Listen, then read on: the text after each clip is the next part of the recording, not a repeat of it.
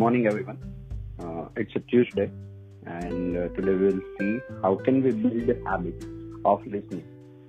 Listening is the most important uh, skills we require to build a connection, to build a network, uh, to understand the other people, to understand the others' message. Right? Uh, we uh, assume that કે listening આપણે અત્યારે પણ call પર છીએ right તો આપણે સાંભળીએ જ છીએ બટ સો હિયરિંગ અને લિસનિંગમાં ડિફરન્સ શું છે? બેઝિકલી જ્યારે આપણે સાંભળીએ છીએ ફિઝિકલ એક્ટિવિટી આઈ કેન આપણા જે ફાઈવ સેન્સ છે ફાઈવ સેન્સમાં એક એક્ટિવિટી છે, કે તમારે નથી સાંભળવું, તો પણ તમે સાંભળો છો. એક વેવ છે જે તમારા કાન સુધી પહોંચે છે અને તમે એ ઇન્સ્ટ્રક્શન તમારા કાન, તમારા માઇન્ડને આપે છે.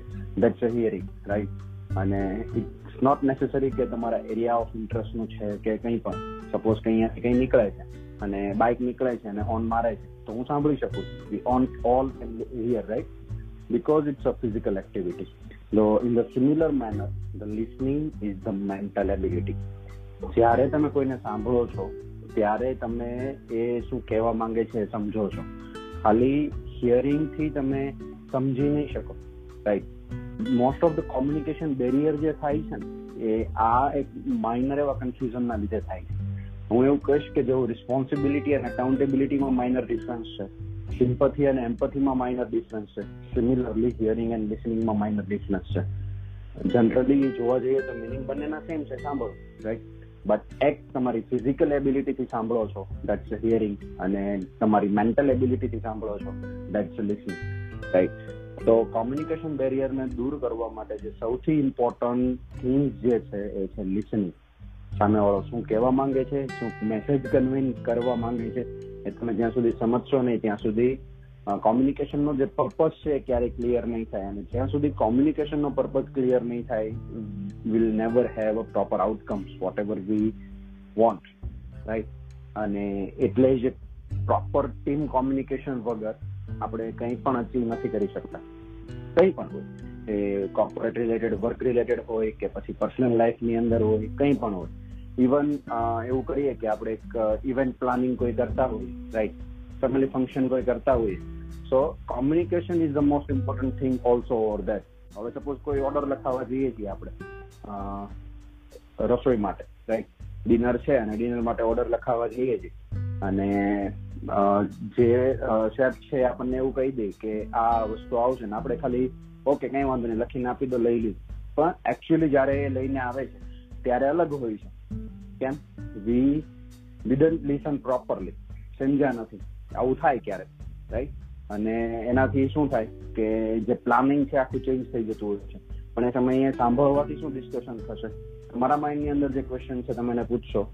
એના માઇન્ડમાં જે ક્વેશ્ચન જનરેટ થાય છે, તમારા ક્વેશ્ચનના બેઝ પર એ તમને પૂછશે ક્લિયર થશે અને ફાઇનલ ડીશ રેડી થશે. સો કંઈ પણ ઇવેન્ટ પ્લાનિંગ કરતા હોઈએ કે પ્રોજેક્ટ પ્લાનિંગ કરતા હોઈએ કે કંઈ પણ પ્લાનિંગ કરીએ છીએ ક્લાયન્ટ સાથેનું કોમ્યુનિકેશન છે, તમારા લીડર સાથેનું કોમ્યુનિકેશન છે, કે તમારા એમ્પ્લોય સાથે, તમારા જે ટીમ મેમ્બર સાથેનું કોમ્યુનિકેશન છે. એ કોમ્યુનિકેશન જ તમારા વર્કના સક્સેસફુલ રેશિયો ડિફાઇન કરે છે. હું એવું કહી શકીશ.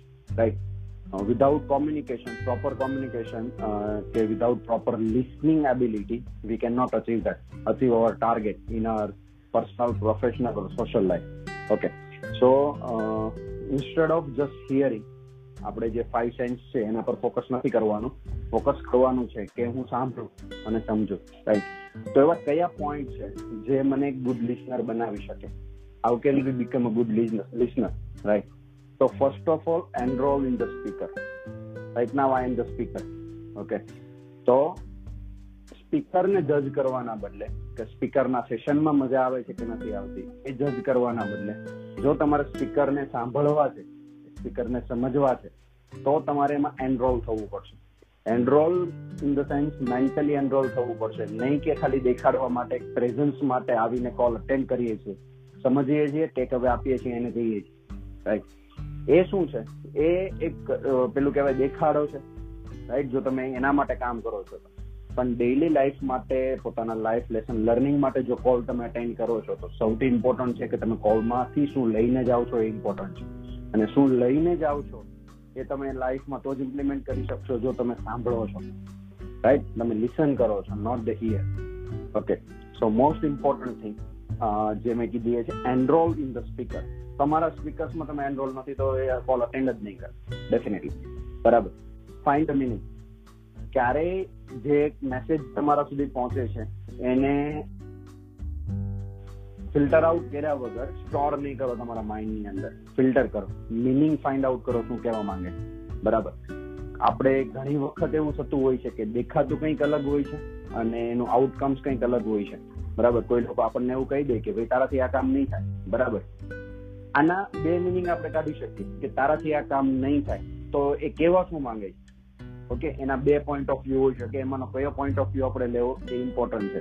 એક તો કા એ આપણને એવું કહેવા માંગે છે કે, આ તારા કામની વસ્તુ નથી, તું આ રહેવા દે. બરાબર? તારી જે કમ્ફર્ટ ઝોન છે, તારી જે એક્સપર્ટાઇઝ છે, એના રિલેટેડ વર્ક કર. આના, આ કરવાથી એવું થશે કે તું ડિમોટિવેટ ફીલ થશે રાઈટ આટલો મોટો મેસેજ કન્વીન કરવાના બદલે સ્પીકર તમને એવું કહે છે કે આ તારાથી નહીં થાય. ઓકે પણ એને જો આપણે રિવર્સ સિનારીઓની અંદર લઈએ, તો ડાયરેક્ટલી એક ડિમોટિવેશન પણ ફીલ થતું હોય કે ભાઈ તારાથી, એનાથી એવું કહેવાય જ કેમ કે અમારાથી નહીં થાય. Okay so there is a very slight difference સમજવાનું અને સાંભળવાનું. ઓકે સો કંઈ પણ સાંભળીએ છીએ. ઇવન મૂવી જોવો છો, તમે તમારા સ્પીકરને સાંભળો છો યુટ્યુબ પર વીડિયો જોવો છો, કંઈ પણ કરો છો મિનિંગ્સ બનાવો. કોઈ પણ સ્પીકરના સેન્ટેન્સનો મિનિંગ શું છે નહીં સમજો, ત્યાં સુધી તમે એને, એના કહેવાના મતલબને નહીં સાંભળો. Right so focus on that do not interrupt in between સ્પીકરને interrupt નહીં કરો, અથવા તો પોતાની સેલ્ફને પણ ઇન્ટરપ્ટ નહીં કરો. તમે ચાલુ કન્વર્ઝેશન પર કંઈ પણ એવું હું કહીશ કે તમે બેઠા છો અને પગ હલાવ્યા કરો છો. અથવા તો તમને મજા નથી આવતી તો થોડી વાર ઊભા થાવ છો, બેસો છો. અધર એક્ટિવિટી પર ફોકસ કરો છો. તો શું થશે? તમારું જો કોન્સન્ટ્રેટ છે, સાંભળવાનું એ તૂટશે એટલે તમારા માઇન્ડને અગેન સેટ કરવું પડશે. અગેન રિસેટ કરવું પડશે કે એનરોલ કરવું, સાંભળવું, સમજવું રાઈટ સો ફોકસ કરો અને એ જ રીતે સેટલ ડાઉન થાવ સાંભળતા પહેલા કે સમજતા પહેલા કે તમારે ઇન બિટવીન ઇન્ટરપ્શન તમને ના નડે રાઈટ આસ્ક ક્વેશ્ચન તમને જેટલું ક્વેશ્ચન થાય છે, ખાલી સમજી લીધું એ મહત્વનું નથી. જો તમે મિનિંગ બનાવશો તો તમને ક્વેશ્ચન પણ થશે. મેં હમણાં જે એક્ઝામ્પલ આપ્યું, એમાંથી જ આપણે લઈએ. તો હું એવું મિનિંગ બનાવી લઉં કે મને મારાથી નહીં થાય એવું એનાથી કહેવાય કે એના કરતા બેટર પૂછી લઉં કે ભાઈ, કેમ તમને એવું લાગે છે કે મારાથી આ નહીં થાય? કારણ શું છે? રાઈટ તો એનો મેસેજ એ કન્વેન કરી દેશે કે મને એવું લાગે છે કે તારી આ એક્સપર્ટાઇઝ નથી. રાઈટ મારી એક્સપર્ટાઇઝ આઈટી ફિલ્ડની અંદર છે અને મને કોઈ હાર્ડવર્ક કરવાનું આપી દે અને હું જોશની અંદર આવીને કામ કરવાનું ચાલુ પણ કરી દઉં. કેટલા દિવસ થશે? અરે, હું એમ તો કલાક પણ નહીં થાય. રીઝન મને આદત નથી એ કામની. રાઈટ સો એ સમજવાનું ખાસ જરૂરી છે અને તમને નથી સમજાતું તો આસ્ક ક્વેશ્ચન બરાબર? જ્યારે પણ તમે નેગેટિવ મિનિંગ બનાવો છો અને પેલા ક્વેશ્ચન પૂછી લો કે આવું જ કહેવા માંગો છો તમે? અને જો સામે વાળો મેસેજ એ કન્વિન કરવા નહીં માંગતો હોય ને, તો તમારો મેસેજ ક્લિયર થઈ જશે રાઈટ સો કોમ્યુનિકેશન બેરિયર નહીં જનરેટ થાય. Most common problem nowadays that is the use of mobile while conversation okay ઘણા લોકો અત્યારે એવું પણ કરતા હશે કે ફોન સાયલેન્ટ છે, બરાબર? ફેસબુકની અંદર લાઈક કરી દો કમેન્ટ કરી દો ઇન્સ્ટાગ્રામ ચેક કરી લો યુટ્યુબની અંદર વીડિયો જોઈ લો. So don't do that keep your phone silent and put aside બરાબર? તમારા ફોન, તમારે જો સાંભળવું છે હકીકતમાં, તો ફોનને સાઈડમાં મૂકી દો. ઘણા લોકો એવું પણ કરતા હોય છે. ચાલુ કામમાં ચાલુ ફોન પર બીજી એક્ટિવિટી કરતા હોય. ફેમિલી મેમ્બર સાથે વાત કરતા હોય, બહાર ચાલવા નીકળી ગયા હોય, અથવા કોઈને સાથે લઈને નીકળી ગયા હોય. ખાલી દસ મિનિટમાંથી બે મિનિટનું, બે સેકન્ડનું કામ સાંભળી લઈ જાય ને પછી બીજી એક્ટિવિટીમાં મન લાગી જાય. કોન્સન્ટ્રેટ નથી કરતા. રાઈટ એવું ના થવું જોઈએ. તો એના માટે તમારે ફોન સાઈડમાં મૂકવો જોઈએ. અને અધર એક્ટિવિટી પર ફોકસ ના કરવું જોઈએ. બરાબર? Another thing is control your emotions તમારા ઇમોશન્સને કંટ્રોલ નહીં કરો, તો પણ તમે સામેવાળાના મેસેજને પ્રોપર સમજી નહીં શકો. શું થશે? સપોઝ તમે ગુસ્સામાં છો. ઓકે હવે ધીસ ઇઝ ધ ઇમોશન્સ અને સામેવાળો જે મને મેસેજ કન્વે કરવા માંગે બિકોઝ ઓફ ધ માય એંગરને હું એને અલગ વેમાં લઈશ. અથવા તો હું સાંભળવા જ રેડી નથી, હું એવું કહીશ. ઇવન હું એક્સાઇટમેન્ટ છું, બહુ જ હેપી છું. તો પણ સામેવાળાનો મેસેજ મને સમજાશે આપણે અલગ રીતે જોઈએ ને તો હું એક્સાઇટ છું વધારે અને સામેવાળો કંઈ મને સિરિયસ મેથડ સિરિયસ ટોપિક્સ પર સમજાવે છે. તો હું મારા બીકોઝ ઓફ કમ્ફર્ટ ઝોન મારા હેપીનેસ ને લીધે એમનો કોઈ સિરિયસ ટોપિક છે, એને ધ્યાનમાં લેવાના બદલે ઇગ્નોર કરીશ. રાઈટ અને મારા ગુસ્સાના લીધે હું એમ તો કોઈ મને હેપીનેસ અપાવી શકે એવા પોઈન્ટને પણ હું ઇગ્નોર કરીશ કારણ કે હું ગુસ્સે છું. Right the point of discussion might be change because of emotions so control your emotions before you become a listener. Uh, so that's it from my side. Thank you very much, guys, for listening.